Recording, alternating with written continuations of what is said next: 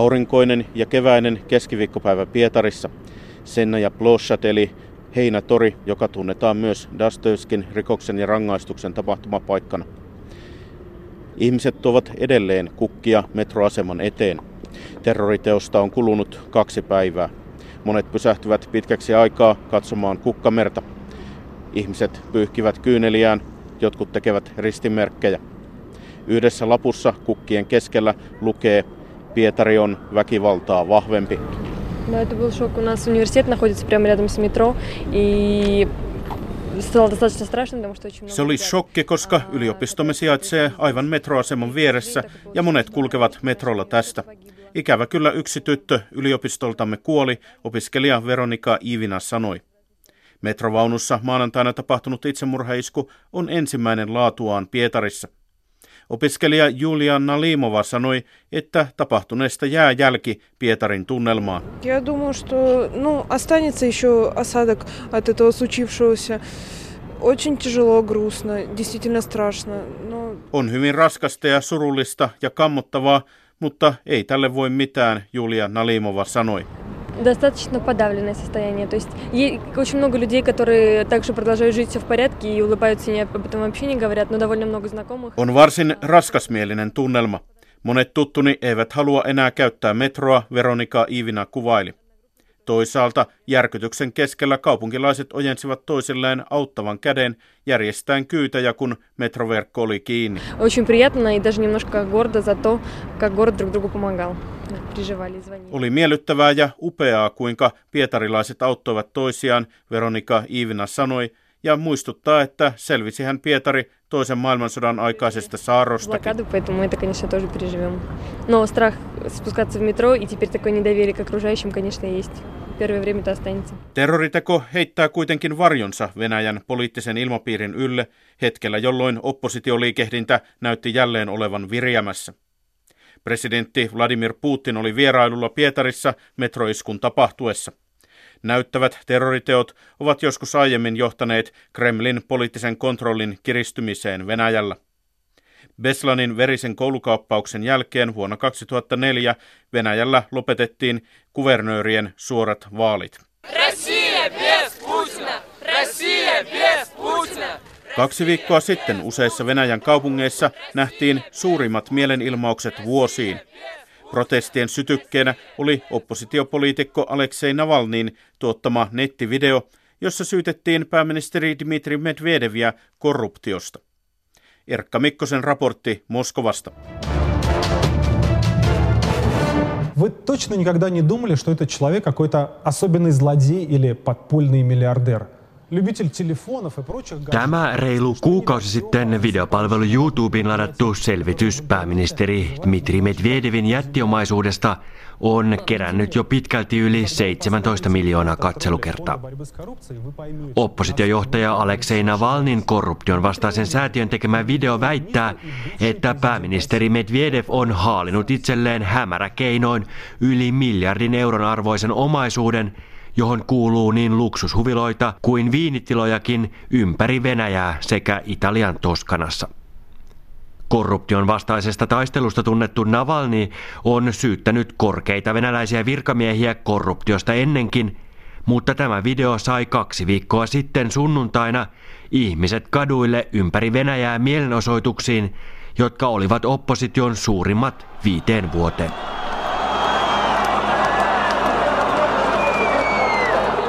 Tällä kertaa mukana mielenosoituksissa oli erityisen paljon teinejä, kuten moskovalainen Georgi, joka käy venäläisen peruskoulun toiseksi viimeisintä, eli kymmenettä luokkaa. Я участвовал. А почему решили вы туда тогда прийти? Ну, потому что наш премьер-министр украл 70 миллиардов рублей. Päätin osallistua, koska pääministerimme varasti 70 miljardia ruplaa. Se ei ole normaalia, mutta kukaan ei kiinnitä siihen huomiota. Navalnin videota on katsottu paljon ja se varmaan sai monet huolestumaan ja lähtemään mukaan. Georgi kertoo viikko suurmielenosoituksen jälkeen. Venäjällä on puhuttu viime aikoina paljon uudesta sukupolvesta, joka on noussut vastustamaan nykyhallintoa. 16-vuotias Baris kertoo itsensä ja kaveripiirinsä olevan valmis muutokseen, vaikka suurinta osaa ikätovereista ei politiikka kiinnostakaan.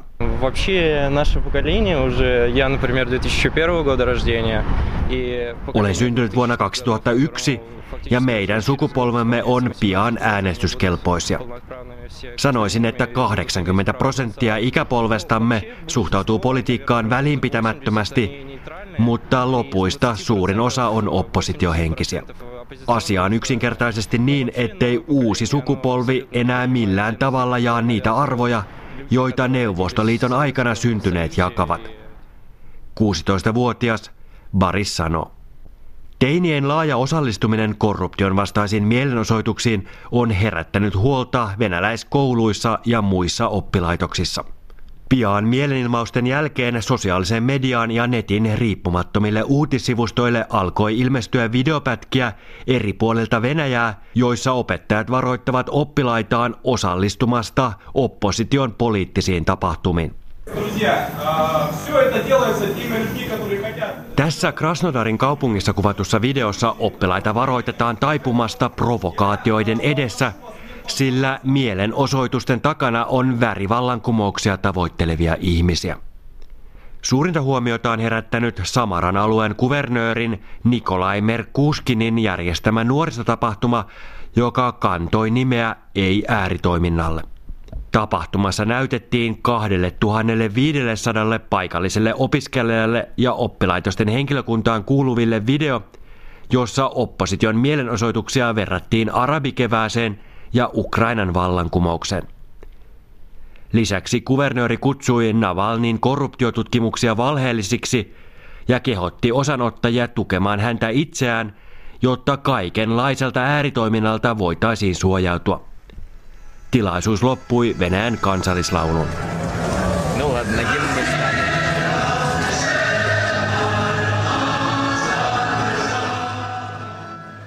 Myös jotkut opettajat ovat joutuneet vaikeuksiin, koska heidän on katsottu yllyttävän opiskelijoita mukaan Navalnin korruption vastaisiin mielenosoituksiin.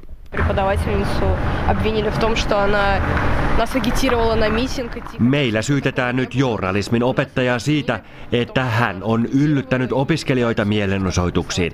Se on epäreilua, sillä hän vain kertoi mielenosoituksista, mutta ei houkutellut sinne ketään. Kaikki paikalla olleet tulivat sinne omasta tahdostaan, kertoo moskovalainen journalismia ensimmäisellä vuosikurssilla opiskeleva nuori nainen, joka kieltäytyy kertomasta nimeään. Edellisen kerran Venäjällä nähtiin opposition suurmielenosoituksia viisi vuotta sitten, kun ihmiset lähtivät kadulle vastustamaan vaalivilppiä. Heidän joukossaan oli myös silloin 18-vuotias Anastasia Bryhanova, jonka tapaan moskovalaisessa kahvilassa. Да, тут хорошо. Наверное, тут хорошо. Здравствуйте. Да, здесь будем, да. Ага, спасибо. Nyt 23-vuotias Bryhanova on Moskovan kaupungin osavaltuustossa Putinia kritisoivan Jablaka-puolueen sitoutumattomana edustajana.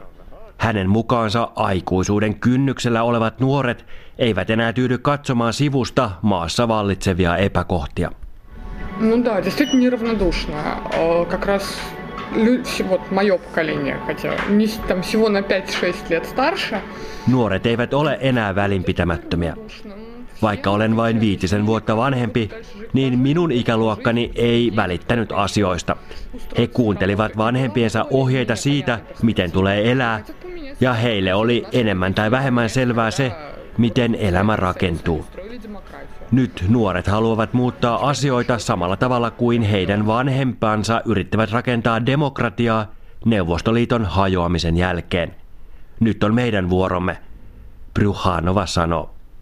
Kaksi viikkoa sitten Moskovassa pidetyssä luvattomassa mielenosoituksessa poliisi pidätti noin joka kymmenennen mielenosoittajan, eli yli tuhat ihmistä. Poliisin kovakouraiset toimet hämmästyttävät Bryhanovaa, mutta hän ei usko, että virkavalta pystyy pelottelemaan nuoret mielenosoittajat hiljaisiksi. Они не знают, что такое не задавать вопросы, что им может кто-то запретить говорить. Uusi sukupolvi ja myös minä itse, me emme voi tajuta sitä, ettemmekö voisi esittää kysymyksiä vallanpitäjille tai että meidän sanojamme voisi kahlita. Meitä voi yrittää pelotella, mutta jokainen tietää, että me ole yksin. Nyt internetin välityksellä jo ennen kuin pidetys on edes ehtinyt tapahtua, ystävät ja vanhemmat tietävät asiasta ja voivat auttaa. Vallanpitäjät eivät voi enää toimia vanhoilla keinoilla, vaan heidän täytyy jossain vaiheessa antaa meille vastauksia. Moskovan kaupunginosavaltuuston edustaja Anastasia Pryhanova sanoo. Karismaattisena pidetty oppositiojohtaja Navalny tuntuu saavan kannatusta monelta nuorelta, mutta myös nykyjohdolla on nuoret kannattajansa. Putin, friend and mir! Viikko suurmielenosoituksen jälkeen Moskovan ydinkeskustaan kokoontui vaatimaton joukko opposition kannattajia. Paikalle saapui heitä vastaan myös Putinia kannattavia nuoria. Скажите, почему вы считаете, что плохо, что люди собираются? No, я не считаю, что плохо, что люди собираются. собираются... En ole sitä mieltä, että on väärin, että ihmiset kokoontuvat, mutta heidän pitää kokoontua laillisesti siihen osoitetulla paikalla ilman, että ketään häiritään. Mutta on väärin kokoontua provosoimaan sillä tavoin, mitä tapahtui aiemmin. 21-vuotias Alexander sanoo.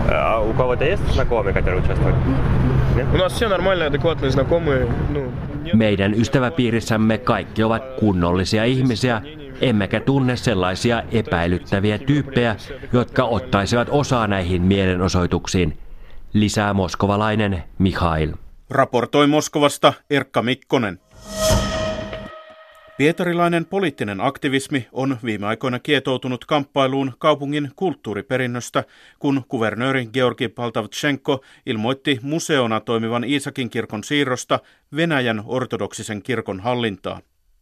Kirkko on yksi Pietarin päänähtävyyksistä. Sillä on myös erityinen rooli Leningradin piirityksen historiassa.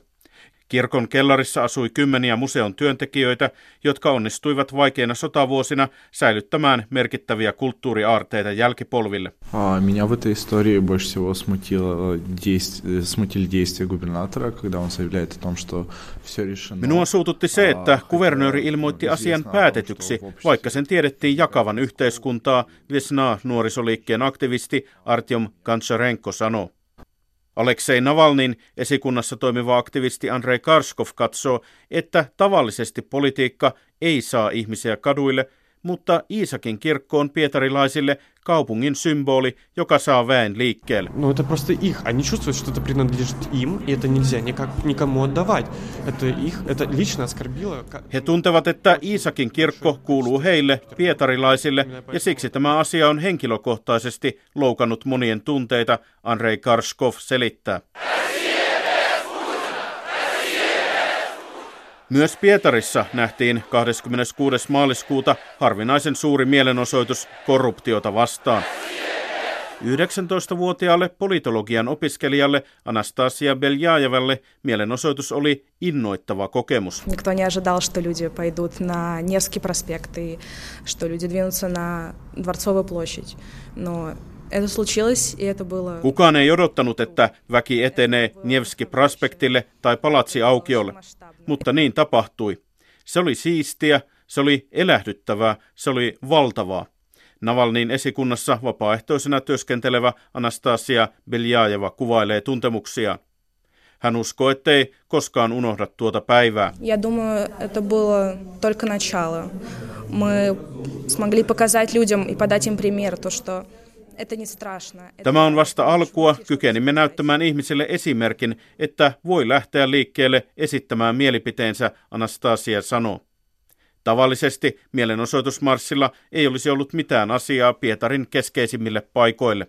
То, что теперь то, что раньше было нельзя, оказалось можно, просто когда есть достаточное количество людей, которые это можно делают. Вот. Mikä oli aiemmin mahdotonta, osoittautui mahdolliseksi, kun ihmisiä oli riittävän paljon, Vesnaan nuorisoliikkeen aktivisti ja tiedottaja Bagdan Litvin sanoo.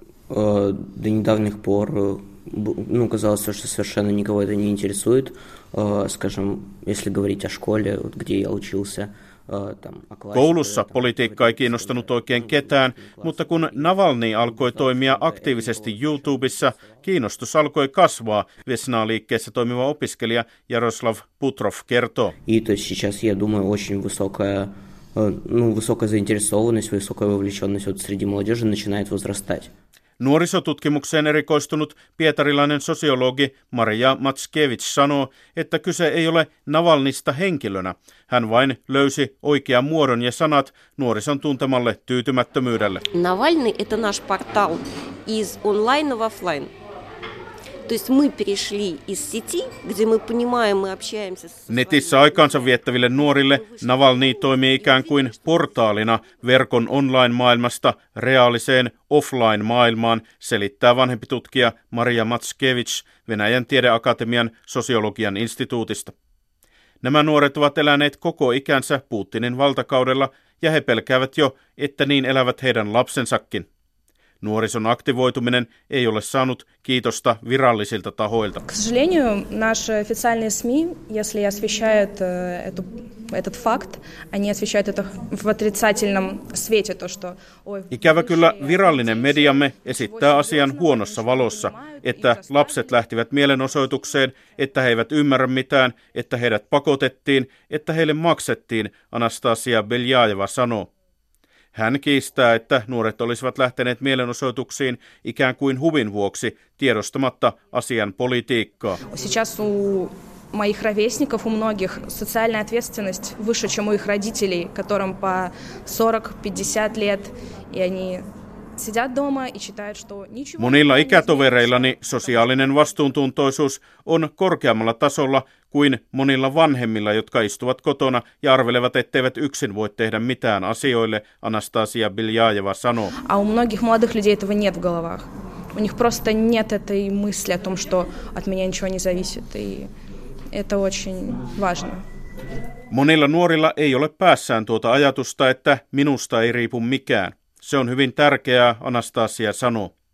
Sosiologitkin ovat kiinnittäneet huomiota sukupolvieroon. Вообще-то они не э, готовы э, принять вот ту точку зрения, что ты никто, и твое мнение никто не будет слушать. Nämä nuoret ovat tottuneet ajattelemaan, että heidän mielipiteellään on merkitystä.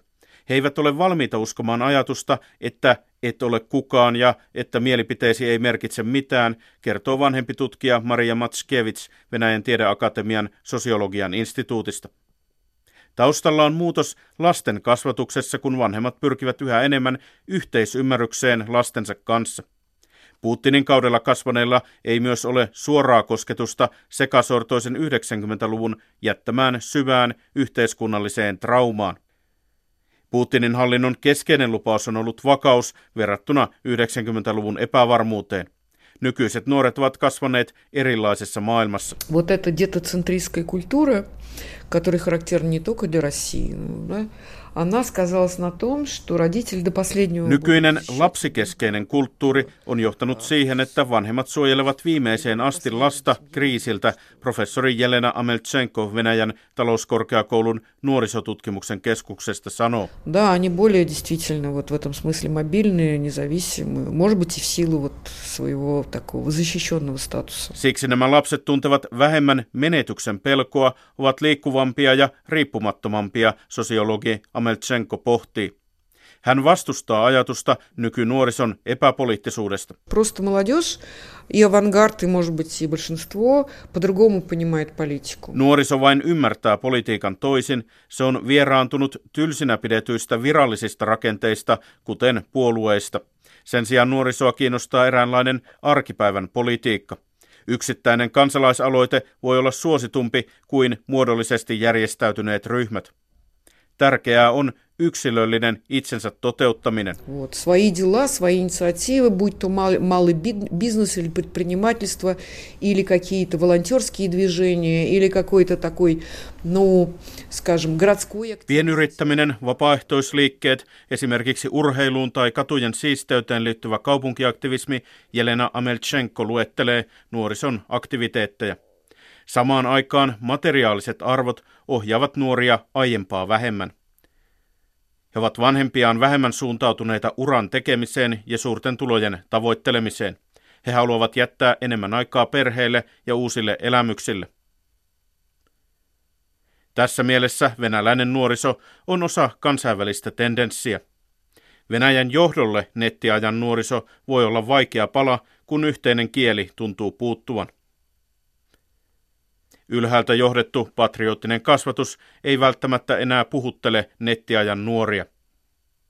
Toisaalta sosiologi Ameltsenko muistuttaa, että mielenosoituksiin osallistuneet nuoret olivat kuitenkin vähemmistön vähemmistö. Да, это продвинутая часть городской молодежи среднего класса, достаточно образованной, которая и в классах, в старших классах. Se on kaupunkilaisen keskiluokkaisen nuorison edistyksellinen osa, joka on vähemmistössä myös yläluokkien ja yliopistojen luentosaleissa, Ameltsenko sanoo. Kyseessä on eräänlainen kansalaisaktivismin etujoukko.